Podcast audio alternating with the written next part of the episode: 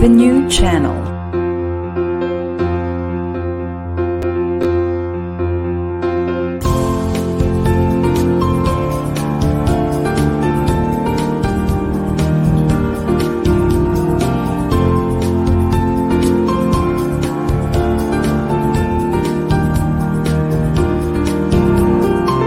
The new channel. Hashtag TNC Now.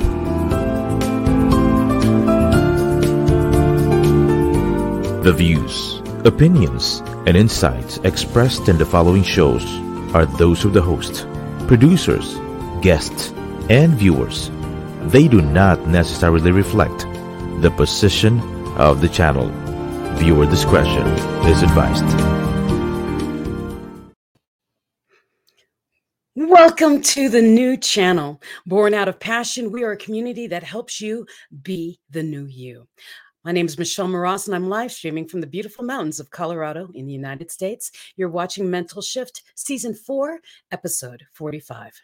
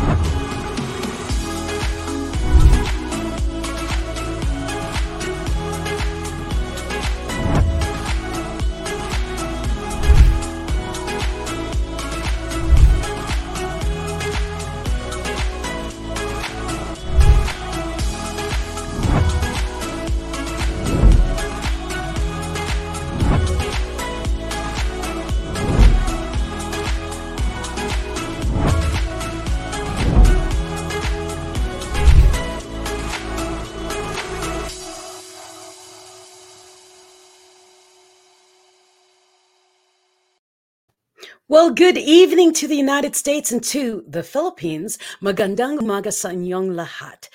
My guest tonight is an international speaker, physical therapist, and certified coach with the John Maxwell team. And I personally asked her to come on to my first show for season four because she's been my longtime friend and we've been going through a lot together.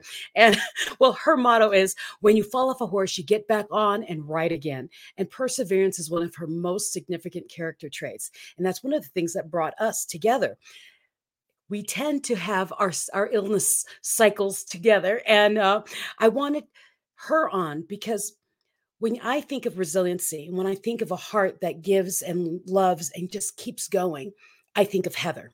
And when I think of mental shifts, I think people with mental shifts need those kind of qualities in order to get through what they get through. So remember, show this show mental shift, we discuss the shifts or the mental shifts that people have had in their lifetime that made them either up level or realize something in their life that they had to shift their mindset in order to overcome whatever it is to be the woman or the man that they are today. So, with all of that I've just said, I want you to meet this thriver and this amazing woman who has had so many victories over her health challenges. My friend and co author of my latest book, our latest book, uh, Hold My Crown Women of Grit Share Stories of Resilience. Please welcome Heather Harris. Hello. Hello, my friend. How are you? Oh, wonderful to be here. well, I wanted to go into all the things that you've gone through, and I'm like, no, we're going to talk about that because right.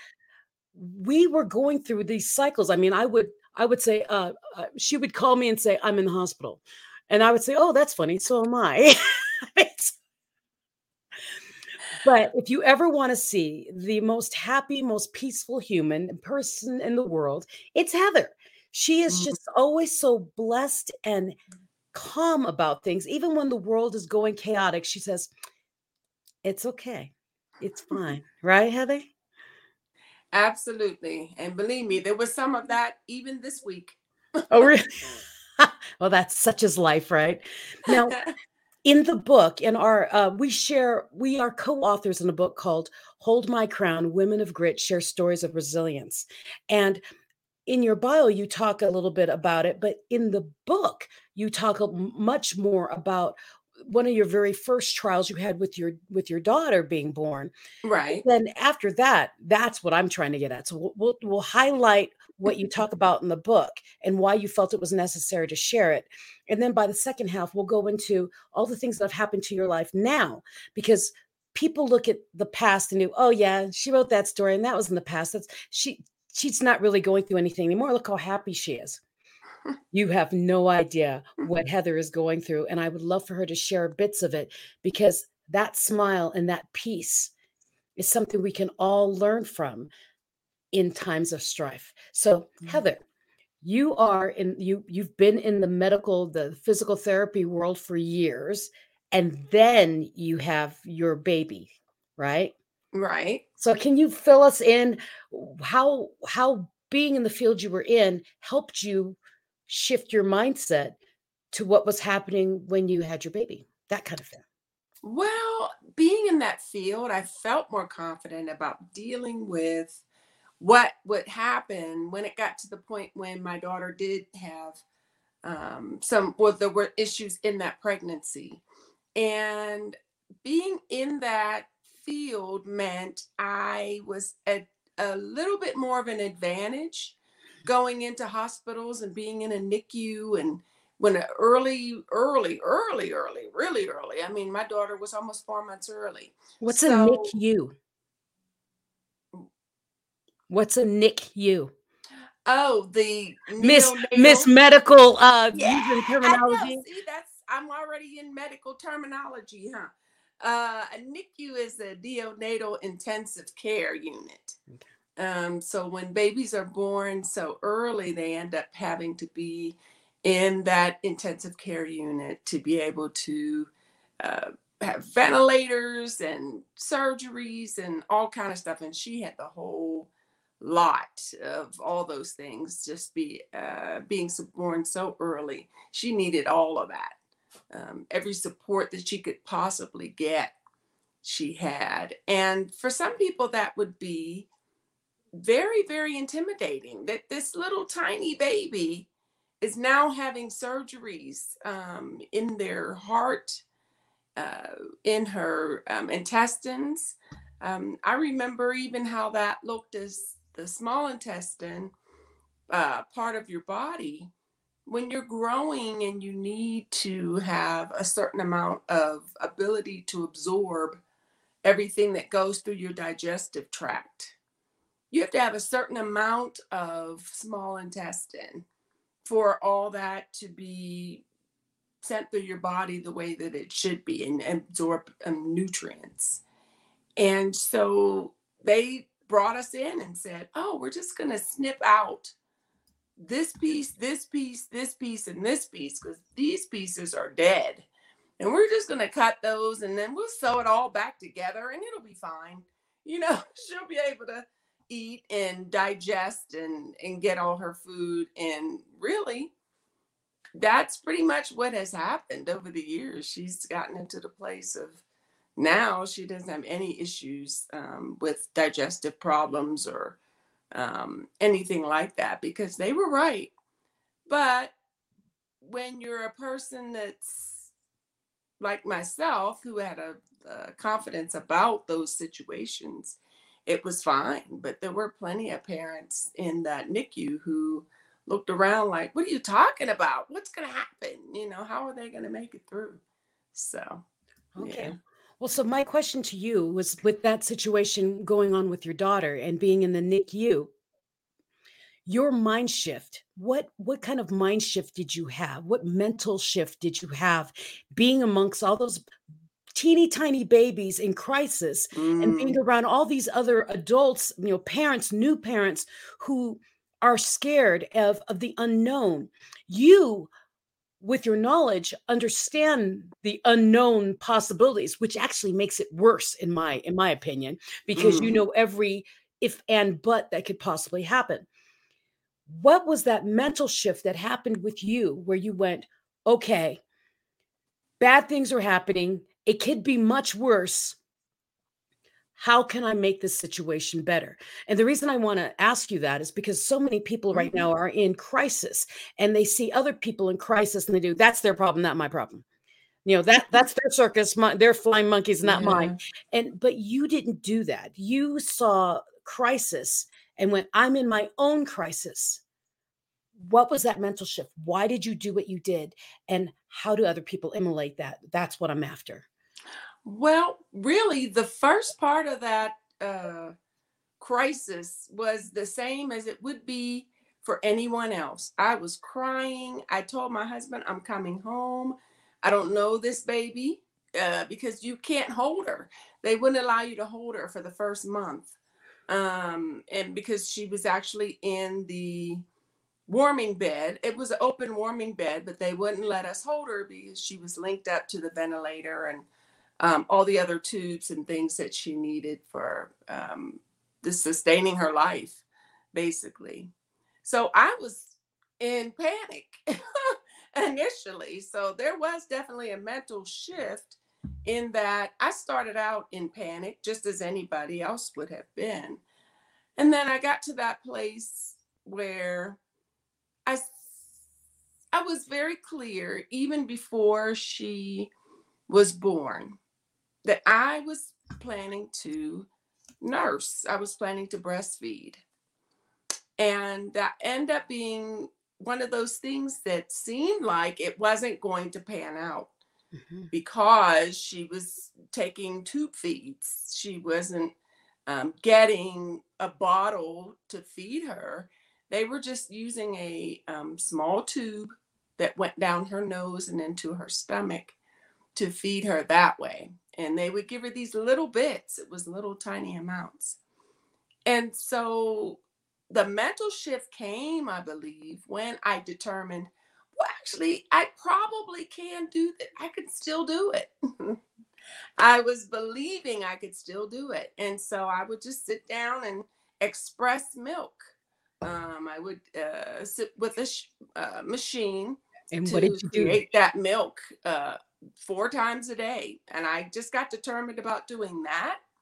And that put me in a different mental space to say, okay, I, we can get through this. I can get through this because then I had a goal. I had something that was directing me in um, being more supportive of her. Not to mention, they made it pretty clear the medical professionals, the nurses, and the doctors, they always tell you the best milk for any of these babies is, is a mother's milk. The formula type milk that they would give or potentially could give to other babies wasn't going to be as effective nearly not nearly i mean and you think about that this is how we're made that we had just been so divinely made um, to create these things that are perfect for babies when we have them so Well, and when you were in that situation and you had that mental shift of realizing I have a goal, I have something to do, I've got something to to to give back. And mhm, when you're expressing that milk and what's so magical about that is in your crisis you were giving. mm, And I wanted to share that because on episode, you know, first episode of season 4 is because in the world of crisis right now there's so many people looking at me me me my mine mine get out of my way kind of thing. And I wanted to share you as an example of just because you're in crisis doesn't mean you need to be mean. Just mm, because you're in crisis doesn't mean you have to retreat. Yes, you can be human. Like Heather said, she retreated. She got sad. She was scared. I don't even know this baby. What am I going to do? I mean, I've got this milk and there's not going to, it's just going to go away because my, she shifted after she had her pity party mm, right? So, Right. and that's the magic of it. You can shift your mind to no matter what horrific thing is going on around you, find the other way to look at it so you can find the positive in that scary negative. Now, we have a lot of people popping on saying hello and um, all sorts of, and oh, Apple. Apple says uh, her son was also brought to the NICU when she gave birth to him. It was a life changing experience. mm. I almost didn't, she almost didn't make it. So see, you've got someone else in, in the world here that understands and goes through that. And see, I I just think it's really amazing when people are in crisis. Uh, that's why I hold you in such high esteem. That Mhm. in such crisis, especially when it's with your baby that you've been carrying and you're worried about, to be completely separated and then think of the welfare of all the other babies. Mm. That was beautiful in itself.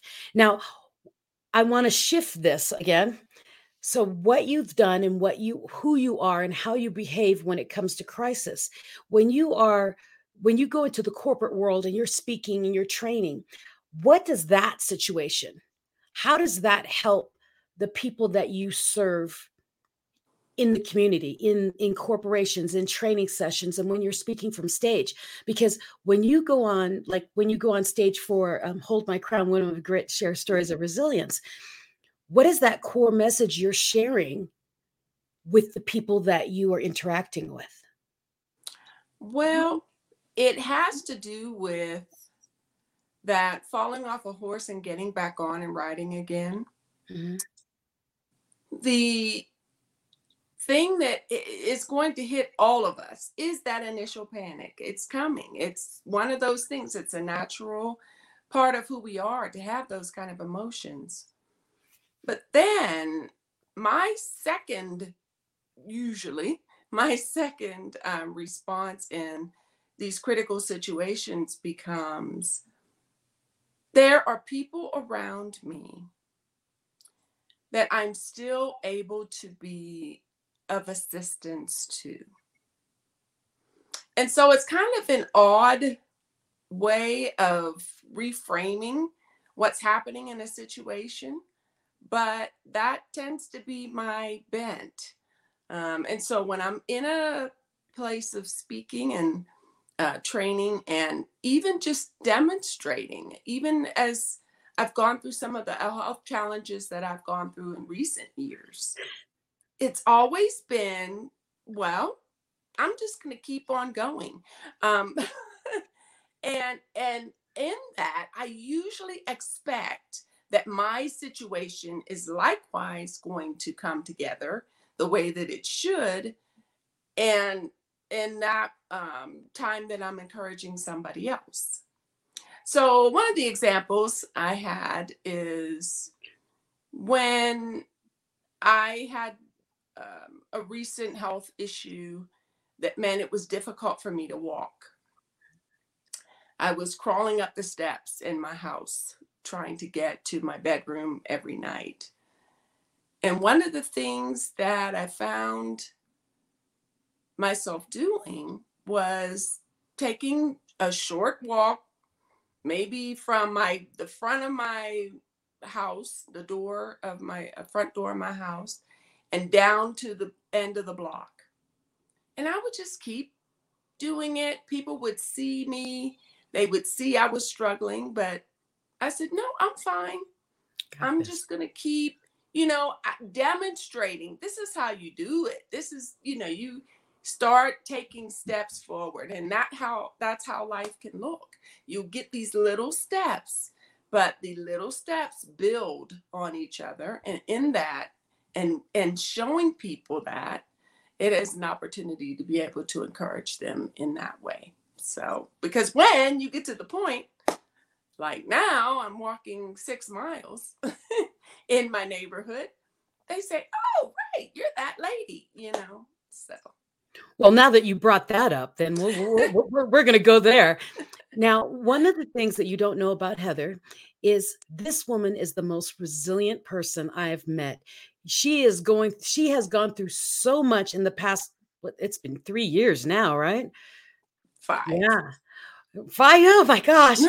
Okay. So, one of the, can I share about what happened when I came to see you and you're wearing your helmet? yes Okay. I get this slurred voicemail from Heather, and you hear how she talks.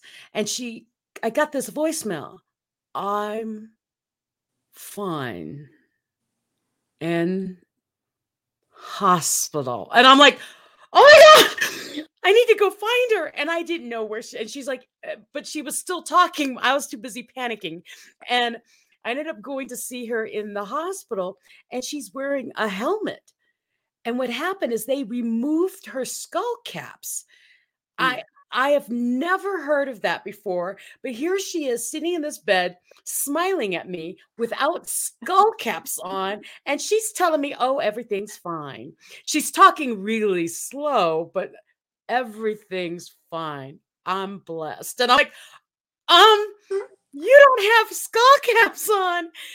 And even when she was in that state, she was trying to calm me down. That is the kind of woman Heather is. It's okay. Don't worry about it. They've got me. I know what's going on. She was talking to the doctors about medication and the different procedures.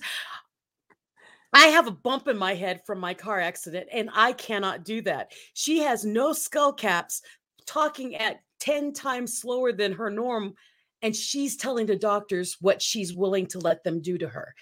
That's how smart and cognizant Heather is, and how uh, it's just so amazing to see her standing and sitting and whiting and doing all this stuff because I saw her when she was at that really scary state.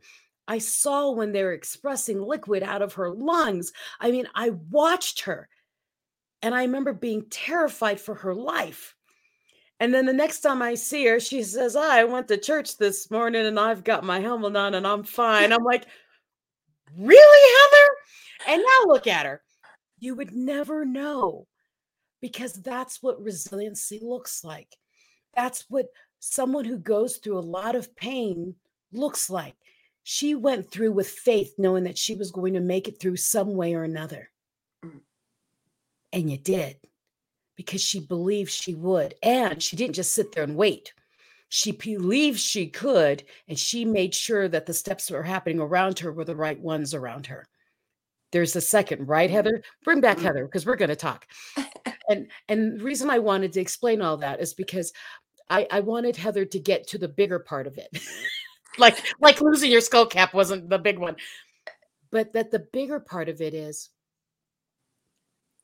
so many of us go to hospitals and, and, and places of that we see experts and we just assume they know everything that's right for us.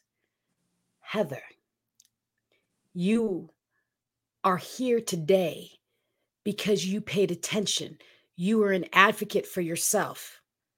And I want you to share that experience of knowing and, and and- and maybe what people can do if they ever find themselves in a situation where they need an advocate, you know, how do they find someone that can help them?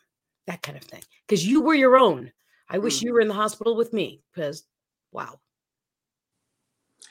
what typically will happen is hopefully anyway that there's some support from a family member or someone who's able to at least uh, be a second ear for things that are spoken in um, visits with uh, medical professionals because it always helps to have someone else that hears what's happening as um, doctors are relating all this information because sometimes it can be very complex it's very scary um, all those other things that again stir up all that emotion because it's in that situation when you don't know how you're going to feel or how you're going to get through it so it's always useful to have a good friend or a um, person that's um, somebody in your family who loves you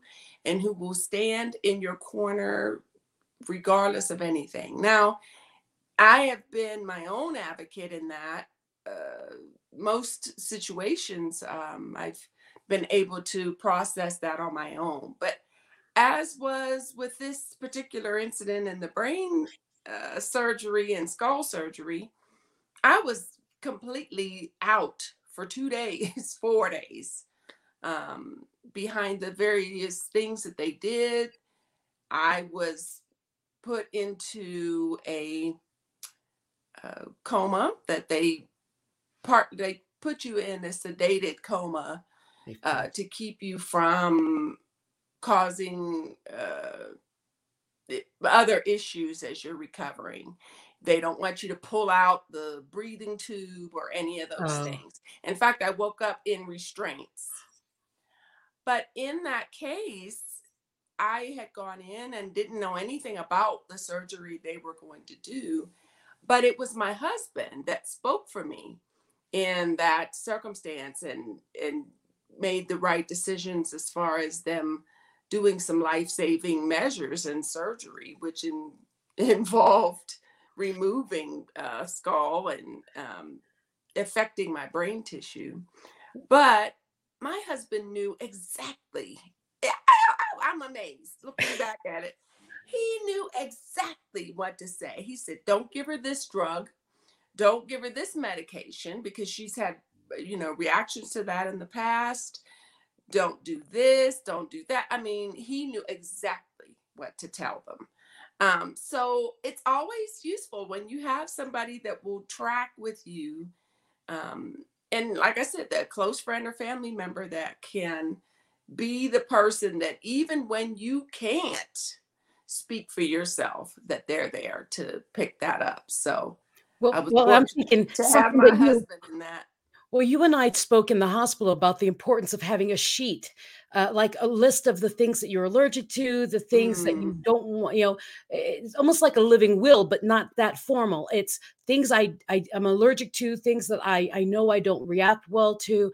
Uh, just a list so that and have it in a place that if anything did, God forbid, happen, Mhm. the person in that would be there with you, like with our cases, our spouses would be with us. They know for sure, okay, these are the meds that don't work very well for her or him or whatever Mhm. they're doing. Like with me, uh, the other thing you had was you had to like you kept you were tracking it, uh, like the meds coming in. I remember when I was in the hospital, I was very delirious and in a lot of pain. And my husband walked outside to go to, the, he went to the restroom. And when he was gone, they came in and gave me meds. And I couldn't remember what they gave me. And so when they came back, they said, So what meds did you have? And I went, Well, they gave me something. Well, what did they give you? I, I don't know. You're the one who gave them to me. You know, and it became this this rigmarole of what's really gone into her and what hasn't. And so my husband refused to leave the room because for then on he wanted to write down anything that they put down put in me. And that's Mm. something that would be important for an advocate, for someone to be in a hospital with with anyone, is that have a list, have a little notebook, just like when you're about to have a baby, you have all the things in a bag, an emergency bag that if you Mm. ever had to go in, like right now with COVID going around, know the things that you cannot have, know the things that you accept will accept, you know, that kind of stuff. I can't remember, Mhm. but we talked about that while you were in the hospital Mhm. about we need you, you need an emergency someone's got to know me bag Right. And especially like right now with covid where they don't let people go into the hospital with you you're on your own Mhm. so there's got to be some way that we can be our own advocate even when we're out of it Mhm. you know have a this is the checklist of things that you know don't do so well with me and can we please write down all the meds you gave me because that's one of my bigger things now is when i go into um, the hospital they ask me what are you allergic to i remember i'm allergic to three things i don't remember what they are Mm.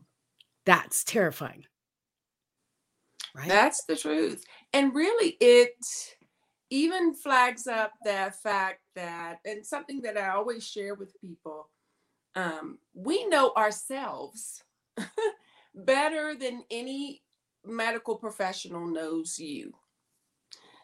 They see you for this really limited uh, amount of time, and they don't get the full scale picture of the whole lifetime you've had about these other things that have happened that were not a part of your particular episode that maybe you're seeing them for. And so it is important to have those things written down because there's times too when that kind of thing is not even in a medical record. Yeah. It's just your knowledge of yourself. You know who you are. Um, you've been living with you from day one. They're seeing you for a short period of time. So it's necessary to make sure you're clear on things, especially things that have a very significant, um, cause significant issues, um, as you've known from in the past.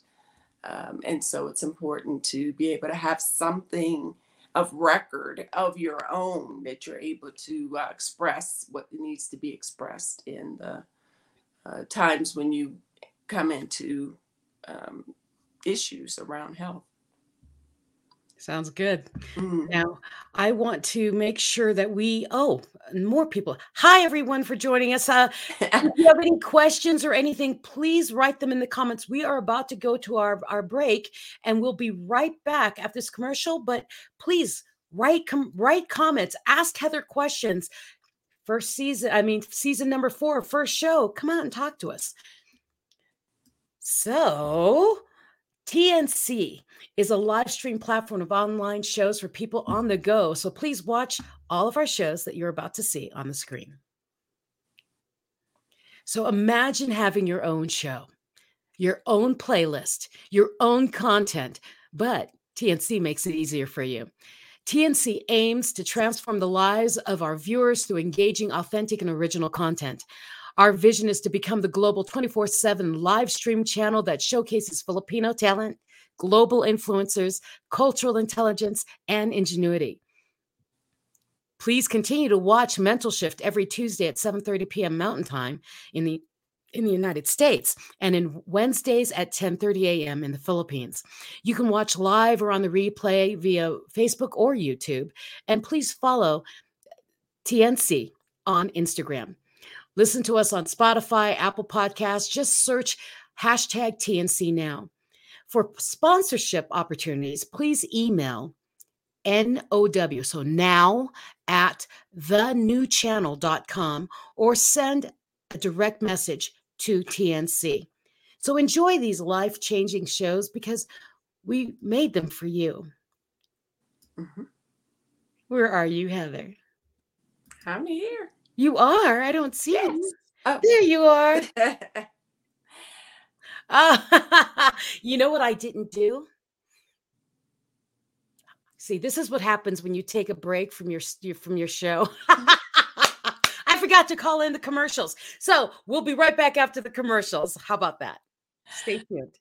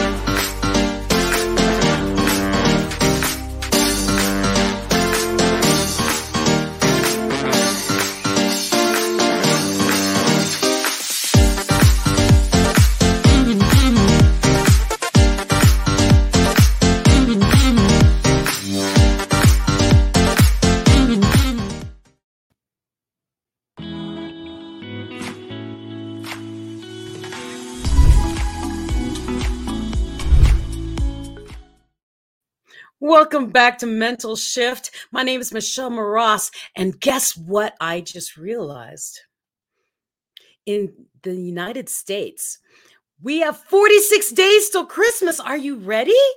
And for those of you, 46 days before Christmas, I'm not ready. I'm not ready at all. And the, for those of you who are in Asia, you have 45 days. You are in the future for the rest of us. And what's so funny? Yeah, there we are. Oh, let me peek. Peekaboo, are you ready for Christmas? And uh, so 45 days to Christmas, and I cannot wait for you to uh, be with TNC for our new Christmas uh, venture we're about to do, and you'll hear from it later, I guess. Watch the channel. For those of you who are watching, I my guest tonight, her name is Heather Harris, and she is an international speaker, a physical therapist, certified coach with the John Maxwell team, and she's my friend.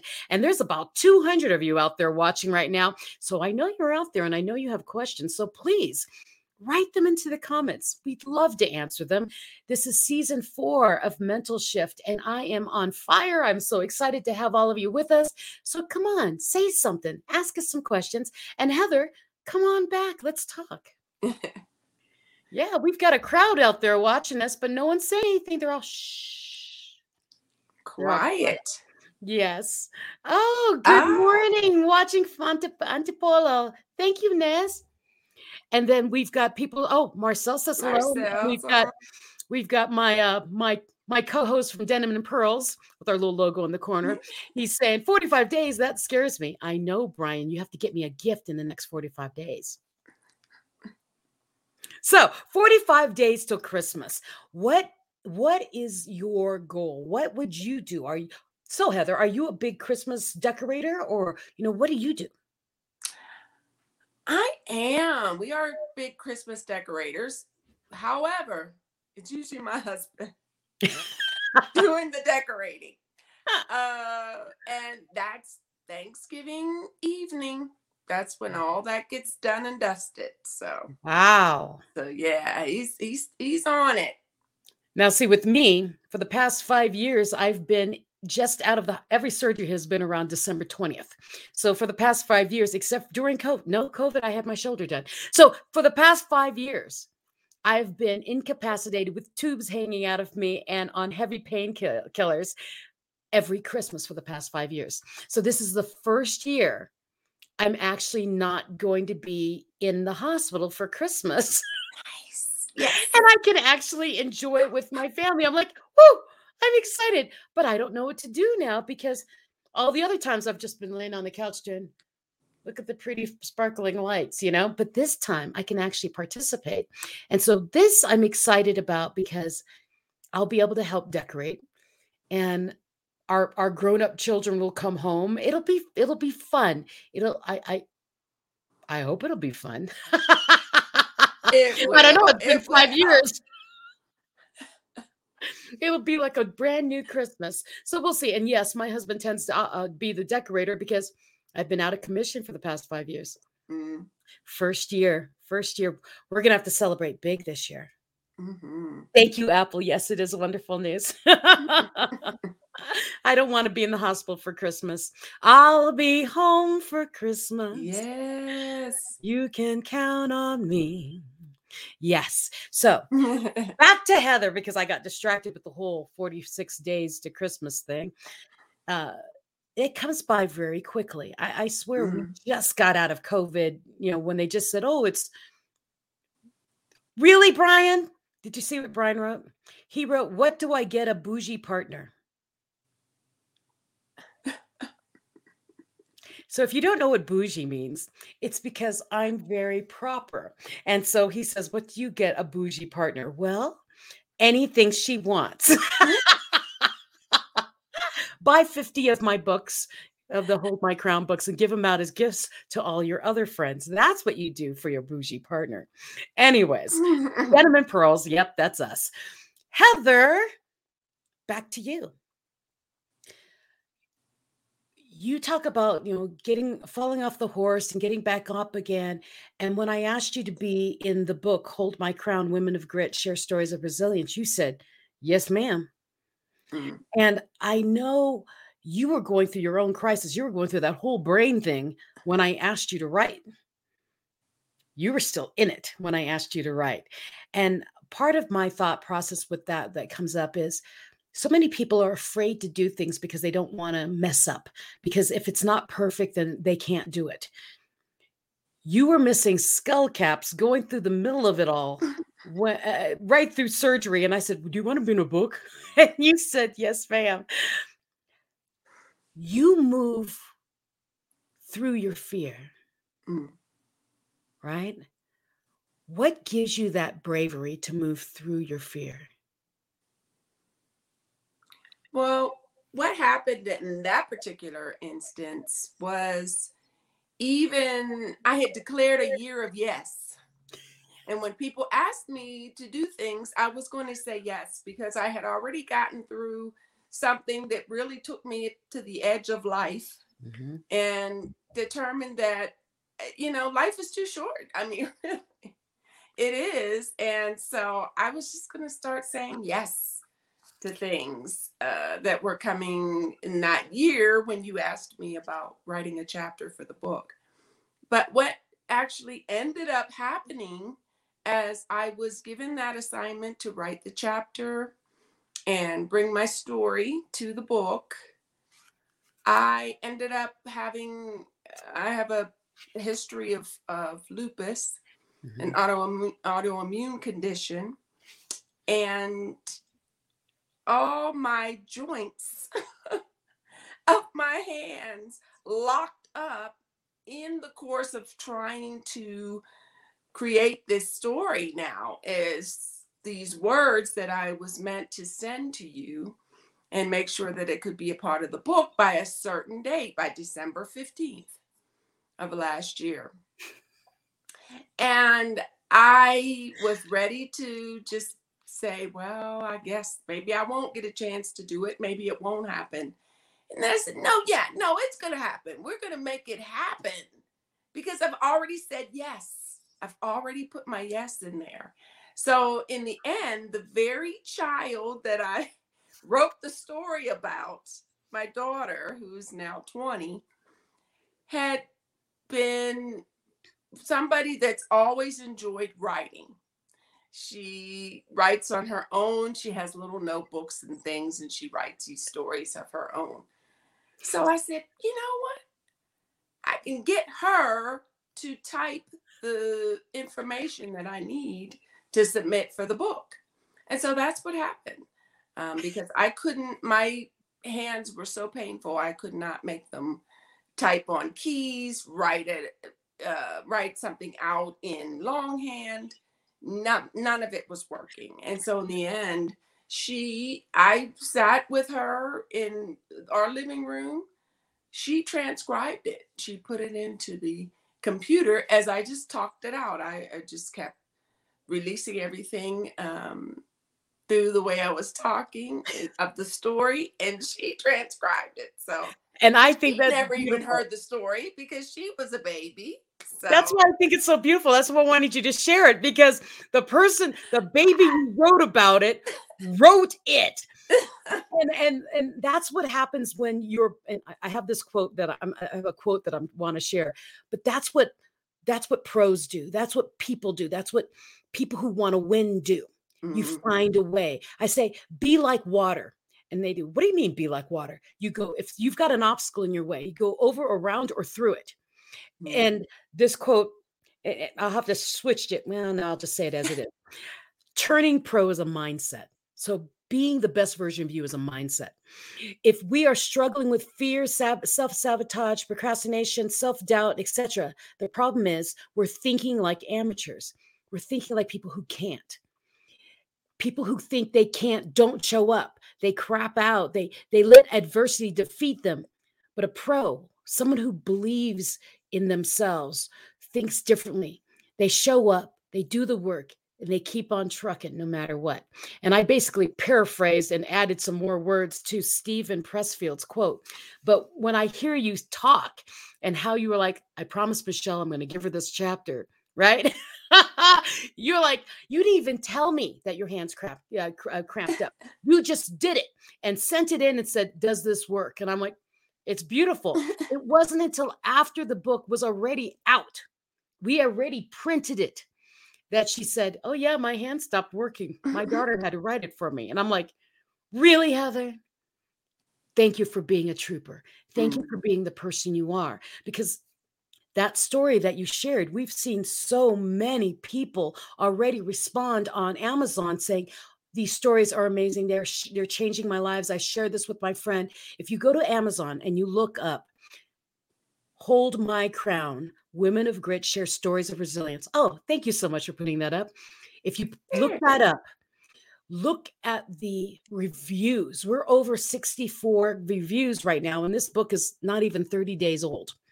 And what's beautiful about it is there are 12 women who share stories in this book, and we all share a completely different story from our own lives and basically what's happening at different points of our lives and how we made it through the resilience it took when we were beaten down, thought nothing else was going to work.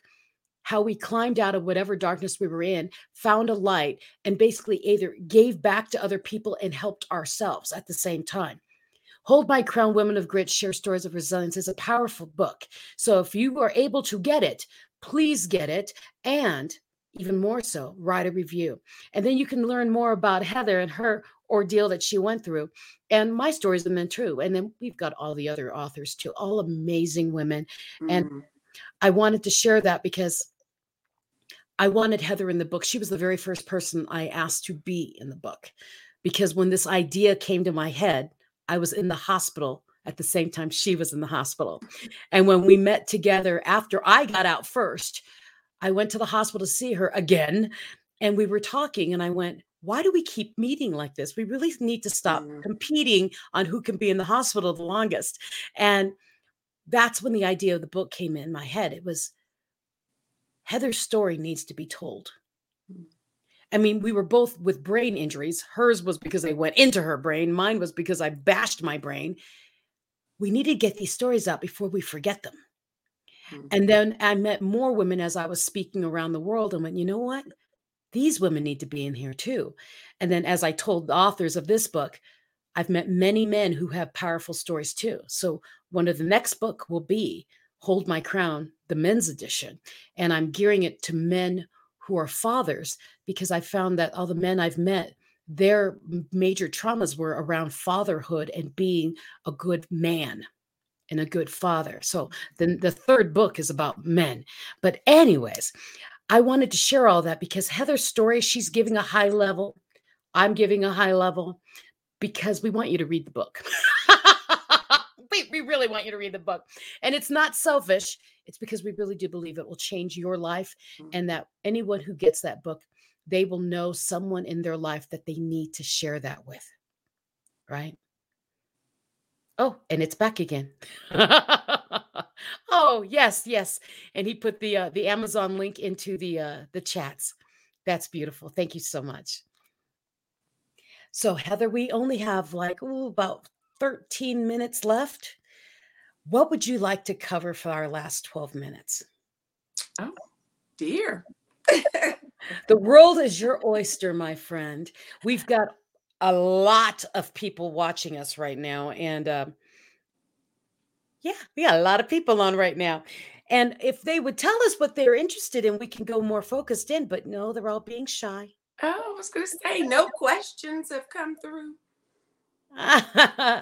Denim and pearls, Heather, you you're so amazing. And uh, the new channel quoted me, Michelle, me, be the best version of yourself. And I always say, be the best version of yourself unapologetically. Mm. Yes. Yes. Thank you all for watching from all around the world and everywhere you are. And um, we appreciate you you tuning in to season four, the very first episode of season four, because there are many, many more inspirational people coming onto this platform with me on Mental Shift to help you see the new you. And Heather here is one of my inspirations here in Colorado because I've seen her in some really dark places where most people would have given up. And she was smiling and encouraging me through my my journey when I was there looking at her doing, what can I do to help? And she's like, God's got me. Mm-hmm. Oh, and um, I was just reminded one of the things that we did with our book launch, we had a book launch here in Colorado Springs for Hold My Crown. And the nonprofit that we we used that we selected to help our uh, I think would be very interesting for anybody. It's called Imagination Video Books. And what's beautiful about Imagination Video Books is I've lent my voice to Imagination Video Books. I read narration for children's books, and it's for children who are blind or have um, very poor eyesight. And what we do is they find people like me, actually like Heather, you know, like you maybe out there who read children's stories and then they we narrate it and then there's descriptions explaining what's going on around the narration. So like there's a small girl writing on a book with heads a headset on and she's pointing ahead of her as she flies through the clouds. And then i would you know the narrator reads the story. What's beautiful about this is the qr code that's up. If you would like to take a screenshot of that and you know save it later any donation will help create a book for a child with you know very poor eyesight and blind so they can have access to these imagination video books. These video books are free to the to the blind children and to them those who have very poor eyesight. And so by a donation of five dollars will cover a very large portion of it but like $50 will actually make the entire video. 75 i think puts the the um, sign language in. I mean so it's a really slow uh, small amount that will make a big impact into a child's life. Thank you so much for uh, considering that. Take a picture of that screen so you have that QR code and go back to it later and you can go check out Imagination Video Books because that's where my passion lies. I know that my storytelling and my ability to speak stems from my storytelling days when my parents and my uncles and my grandfather and my grandmother and my aunts would read stories to me. They made me learn to love imagination. They helped me see the world in a different place. For those of you who don't know, I grew up in the Philippines. And so I would read, they would read stories to me about America, and I would imagine what America was like. You know, and mm. a lot of people they read about a different country and they they imagine what the other country was like. I was read stories about different places.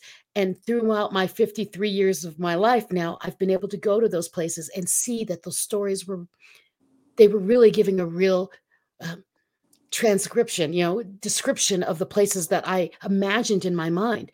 I saw them for real. It sparked my interest to travel, sparked my interest to become a speaker and a storyteller myself. Now, um, oops, there's another comment up here that just popped up. Oh, Denim and Pearls is asking a great question. Thank you so much, Brian, my co host. What was it? Was it a new experience to launch this book?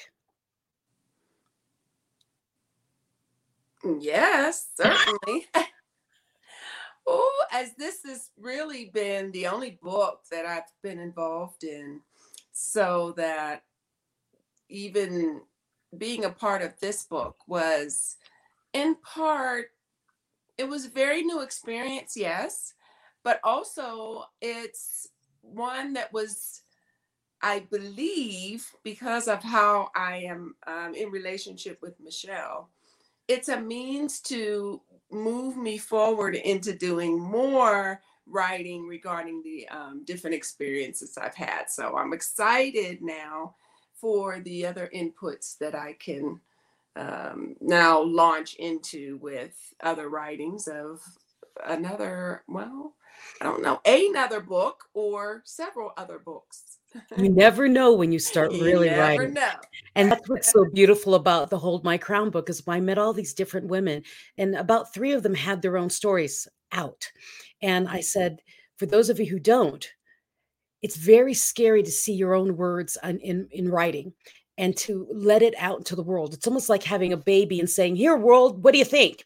And it's it's scary because you're like, "What if they don't like it? What if they what if they uh, criticize me? These are this this is my life. This is something I've gone through," and so it's really difficult to let go of those words. And so what I like to do is I encourage different people, different women and men now, to come into a book together. So you write 2,500 to 5,000 words and you put it in with other people. And when you do that, it, there's a camaraderie, there's a, a, a fellowship, a family that is formed. And then you're not so afraid to step into the darkness alone. And what happens is when you step out, when you think it's darkness, it's actually light. And mm-hmm. that's the beauty of Hold My Crown and all the people who came together to work together to make this book come true. We are not just a book. We are a we are a tribe of queens, thank you very much, who will make this come to life. We will bring it into conferences. We'll travel the United States and around the world and do breakout sessions on how we we did this resilience depending on whatever resilience tactic we used in our stories in the book. This is a it's a it's a mission. It's it's a mm-hmm. momentum to help other people find that grit inside of them our belief amongst all of the art, all of the um, authors, is that everyone has that resiliency in them. They just don't realize they have it. And oftentimes, when it gets too dark, we crush in on ourselves. What everyone in this book realized was one, we're not alone. Two, there's something greater and stronger uh, beyond us. And three, we are not alone, you know, and, and that we have a tribe right. of people that would be willing to hold our crown when things get messy but we have the crown the masterful crown mm-hmm. that has been endowed to us for going through what we've gone through when you're thinking about you're going through bad things and bad things are happening because people are after you or god is after you or whatever whatever you believe is happening it's not there to punish you mm-hmm. it's there to evolve you. Right, Heather? Yes, yeah. There I'm always a firm believer that it's it's a making you stronger um, is what um, if you didn't have to ever go in, through anything in your life, yeah, you wouldn't be really the full person that you're supposed to evolve into. Um, so yeah, it's definitely a strengthening. Um, but one of the things that came to mind for me also about, and I leave this with everyone. I do that even when I'm in uh, smaller one on one conversations with people. The thing about knowing when you have a goal or an aim in mind, especially if it's it could be during the health challenges like that I experienced, or it could be based on something else that you're about to do um, another goal of, of a workplace or starting a business or any of those things is to get a mental picture of what you're in search of. For me, when I was dealing with uh, the two sections of my skull that were missing, the thing that I had on my screensaver of all my devices was a picture of a complete skull. Because in that, I knew that I was going to be able to find someone uh, of a physician and not believe me there were three. I had to go to a third opinion before i had this surgery done um, and just had it done in february to uh, replace my skull sections that were taken out with plastic prosthetics. But I knew that I would find someone that would do the surgery in the way that I had it in my heart to be done because I had created this mental picture and I would sit and just sit with that. I would, you know, close my eyes and envision this complete skull because I said there's going to be a time when I have a complete skull. So that mental picture is is a really strong um, element of for me in my recovery. It really helped me to get through to the other side, and so it's one of those things that we um, find all these various different ways to propel us through onto the victory part of it. So remember, as Heather just said, vision. Mm-hmm. You must see a goal. in order to get to it. You're like a GPS. If you want to get somewhere, you need to put a direction in so it goes somewhere. Mhm. If not, you're just spinning your wheels. Heather, thank you so much for joining me today on Mental Shift, my first episode of season four. And next week, we'll have another one of our authors to share. Sally Ware will be in next week. And I wanted to share her side of the story because she also had a really cool story I wanted to share this time. And thank you all all of you you hundreds and hundreds of you please share the this this live stream and the replay and let your friends know that you know mental shift is back michelle is back on the air. And if you ever want to speak to me or talk to me or uh, discuss anything about being on mental shift and having your own show feel free to go to my website.